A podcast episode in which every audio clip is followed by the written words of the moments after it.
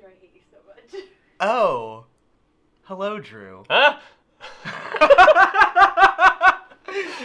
Uh, Hey everybody, this is right now. You get to be here with Drew and Micah today. Yes, and that's not the most exciting thing happening today. Cheers. What is happening? It's Drew's birthday. This is all a ruse. We're not doing right now. Oh god. Oh No, god. we're not. but it is Drew's birthday, and It that's the is. most exciting thing happening today. So happy birthday, Drew. Happy birthday, Thank you, thank you. I'd like to, uh, as a 35 year old, announce my candidacy for 2020. Oh, I'd vote I'd vote for you, Drew. Um, Thank you, Micah. Yeah. Thank you. No, we're going to talk about some more ink names. Micah and I did a video on this not too long ago where we kind of picked some of our favorite inks that have interesting uh, history uh, throughout their. Um, behind their names and we did it again because we kind of like to nerd out about this so if you don't enjoy nerding about that then maybe this one's not for you. But if you do, and I'm sure that you've got an ink that you particularly enjoy the name or the history behind, let us know in the comments, and uh, we're going to share ours with you. Yeah. Um, do you want to go first? Yeah, sure. Um, we'll start with uh, Diamine Tyrion Purple From Game of Thrones. from Game of Thrones. Peter Dinklage is in this box.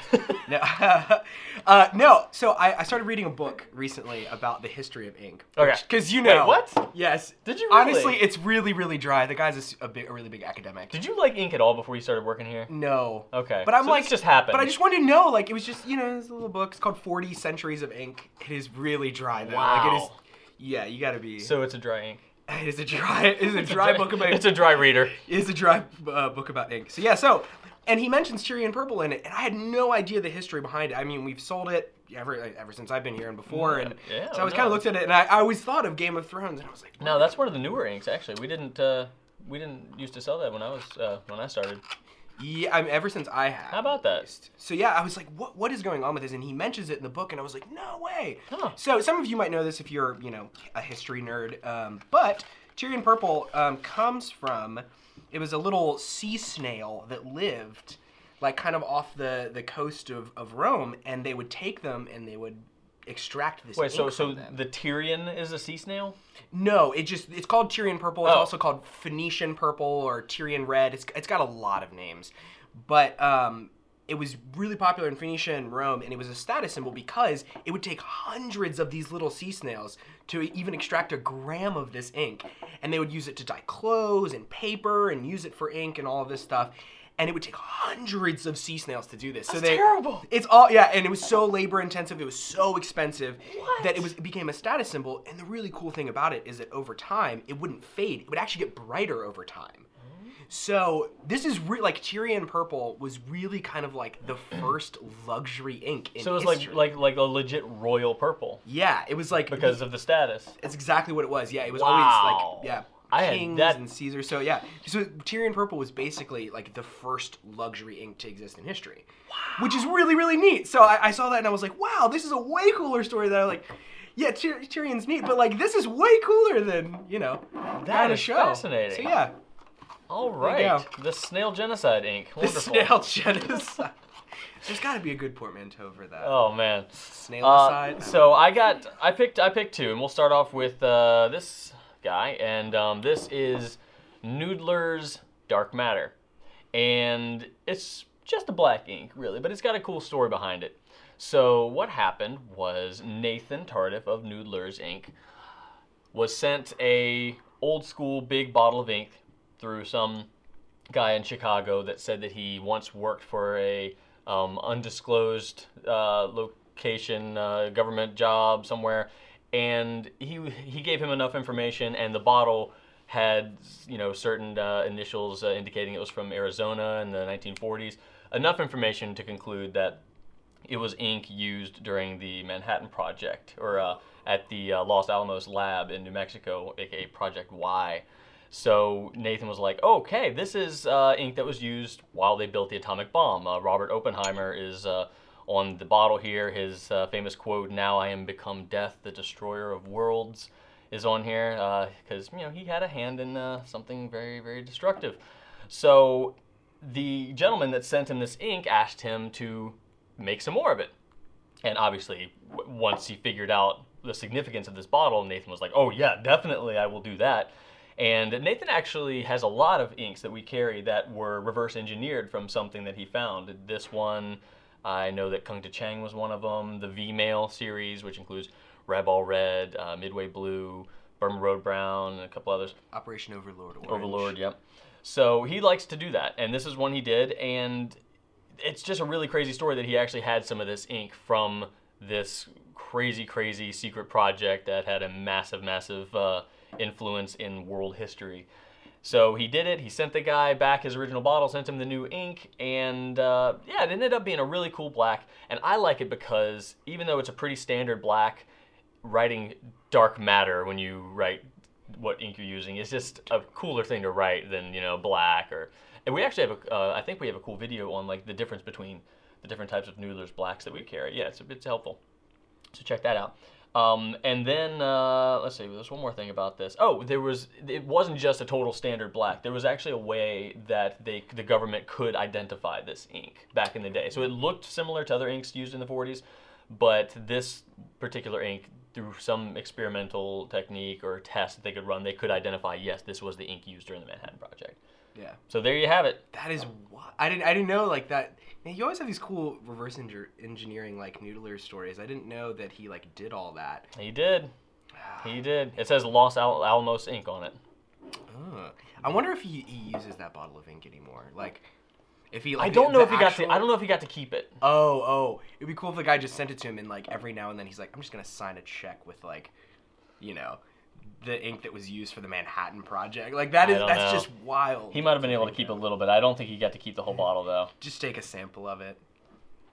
So what else you got? Um, okay, so this one, um, Colorverse, Strelka and JFK's dog Pashinka. Um, I thought this one was really neat. I, I, I, I it was another one of those that I like kind of looked at the name and I was like, what is this? Like, what is this about? The whole JFK's dog Pushinka, like that's a. ve- It's very specific. They're Yeah. not. They're not leaving a whole lot to the imagination there. Yeah, and when I was like looking up stuff for this right now, I was kind of looking at some of the animals in space to see if there's like a particularly neat story, and I kept coming back to JFK's dog Pashinka. I want to know more. but it wasn't on the list of like the you know the Wikipedia of like animals that went into space, and so I was like, what is going on with this like with this dog? And so I looked it up, and, and it's actually a really kind of a really cute story. oh, good. So Yeah. no, then nothing died. No, no, no, Good. no, well, maybe I don't know. Come on, man. I mean, I guess this is a long time ago, so they're pro- I don't know. Sorry. No, there's a website that tells you if a dog will die in a movie, and I make sure that I check that every Oh. time. I can't handle that. That's so. I can't handle that. Oh, okay. Well, so we'll start. We'll start with Strelka. This is the the, the bigger one. What is this? The 65 mil. Um, so Strelka was a dog that was sent into space by the Russians. Can you hand me that water? Uh, yes, I believe she was the second um, dog that was sent into space. Okay. Um, so, uh, just a Russian dog sent in space. It was really cool. It was you know kind of the budding of the, the space program, um, especially in Russia, and they were they were kind of the first ones to send living beings Right. into space. And so And a living human. and so so JFK was like kind of a little salty about it. He was, you know, it was he, he uh, and so where Pushinka comes in is that um, Nikita Khrushchev was Mm-hmm. visiting the United States and um, just having dinner at the White House, and uh, Kennedy's wife was sitting beside Khrushchev. And I don't, what, do you- what do you talk about to the leader of the Soviet Union? You know what I mean? Like, so she kind of runs out of things to talk about. Didn't he have an She's- interesting birthmark? uh, oh, Or was that the other guy? I have no idea about Okay. Russian birthmarks. Who was the guy with the thing on his forehead? I feel dumb now. Oh, I don't. I don't. I have no idea. Oh, I don't know. Anyway. Yeah, let us know if you know. um, no. Uh, and so she's like, asking, starts asking about Strelka. Like, oh, you guys sent this this dog into space. And- Good. And, he's like, yeah. And you're like, did did she have puppies or something? and so he was like, I mean, yeah, she had puppies. And they're like, oh, that's really cute. And then a few weeks later, this package arrives from No. Russia, and he had sent her one of the puppies from In the- Strelka. Wait, wait, wait. How did this thing get shipped? I don't know. I just, I, I guess, on a ship or like a, a a plane or something. I don't know. He shipped a puppy? But he shipped a puppy from Russia to the United States, and Oh my and gosh. Pushinka was one of Strelka's puppies. And so it was honestly like it's kind of a mix between like a really really cute display and like kind of like a you know like we're we're there was a, b- a lot of tensions between the Soviet Union and Russia. It's kind of a, a cool extension. that is pretty or it cool. is the most baller like move that you could ever make. So he's just like, oh yeah, we sent this dog into space. Have a puppy. yeah. You get a puppy. Wow, that's awesome.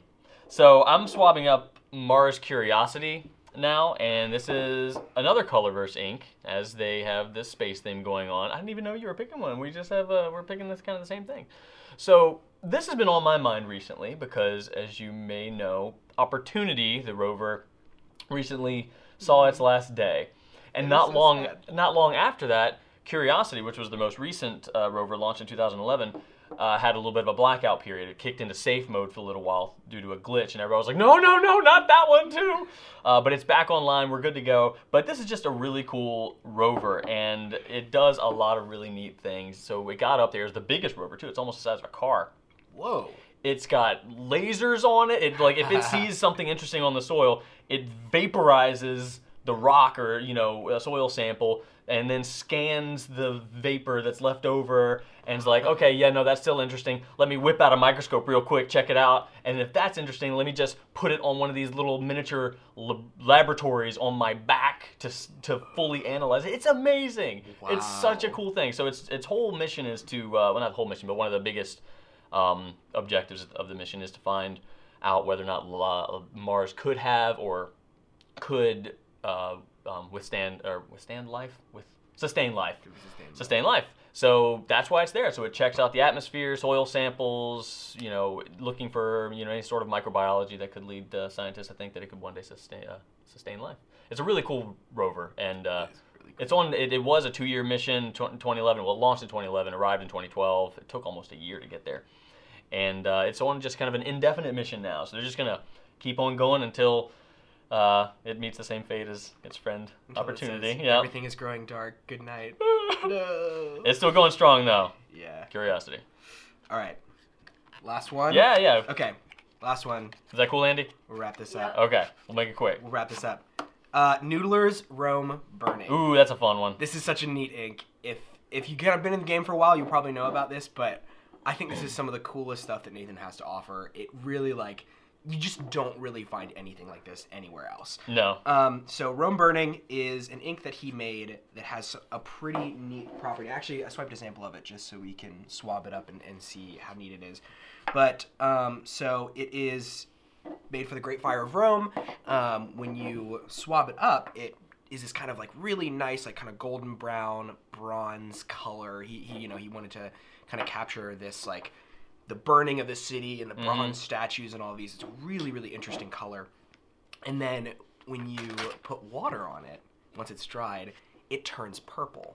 And so it's like the Caesar's purple under this kind of bronze brown ink. And I think that is so cool. That is really um, This awesome. happened, and and I think it was like 64 AD was when it happened. And there's a lot of controversy surrounding it, whether Nero did it on purpose, or it was just an accident, or whether he was trying to, you know, blame whatever parties. But um, but it, this is just like this is such a special ink because you just don't find anything like that anywhere else. Um, so yeah, the the the kind of bronze burning of the Mm-hmm. city with Caesar's purple hiding behind it. So you know, kind of put throwing his hat in the ring of like, ah, yes, Nero is under all of this. Um, so yeah, so we're gonna we'll uh, that's why I brought the cup of water. We'll we'll throw a little splash on it or something. nice. I guess. All right, well here you go. Um, yes. Uh, And Brian also did. Uh, um, wait, no, I don't know if Brian did a video on this. Nathan has a really what? Oh, the Oh. The, the swabbing. Okay. Nathan did a really long video on this, so you can actually uh, watch that if you want the whole scoop on Nero and the burning and why the ink does what it does. Does it need to dry first? um, I tried to get one of the drier parts of it. Yeah, I think it might need to dry first before submerging. I didn't get a Yeah. chance to get Prushinka and Strelka. Anyway, Yes. you can check out the swabs for Prushinka and Strelka, but I did swab up um, some of the other ones here. You've got your Curiosity, your Dark Matter, and your Tyrion, aka the Snail Ink.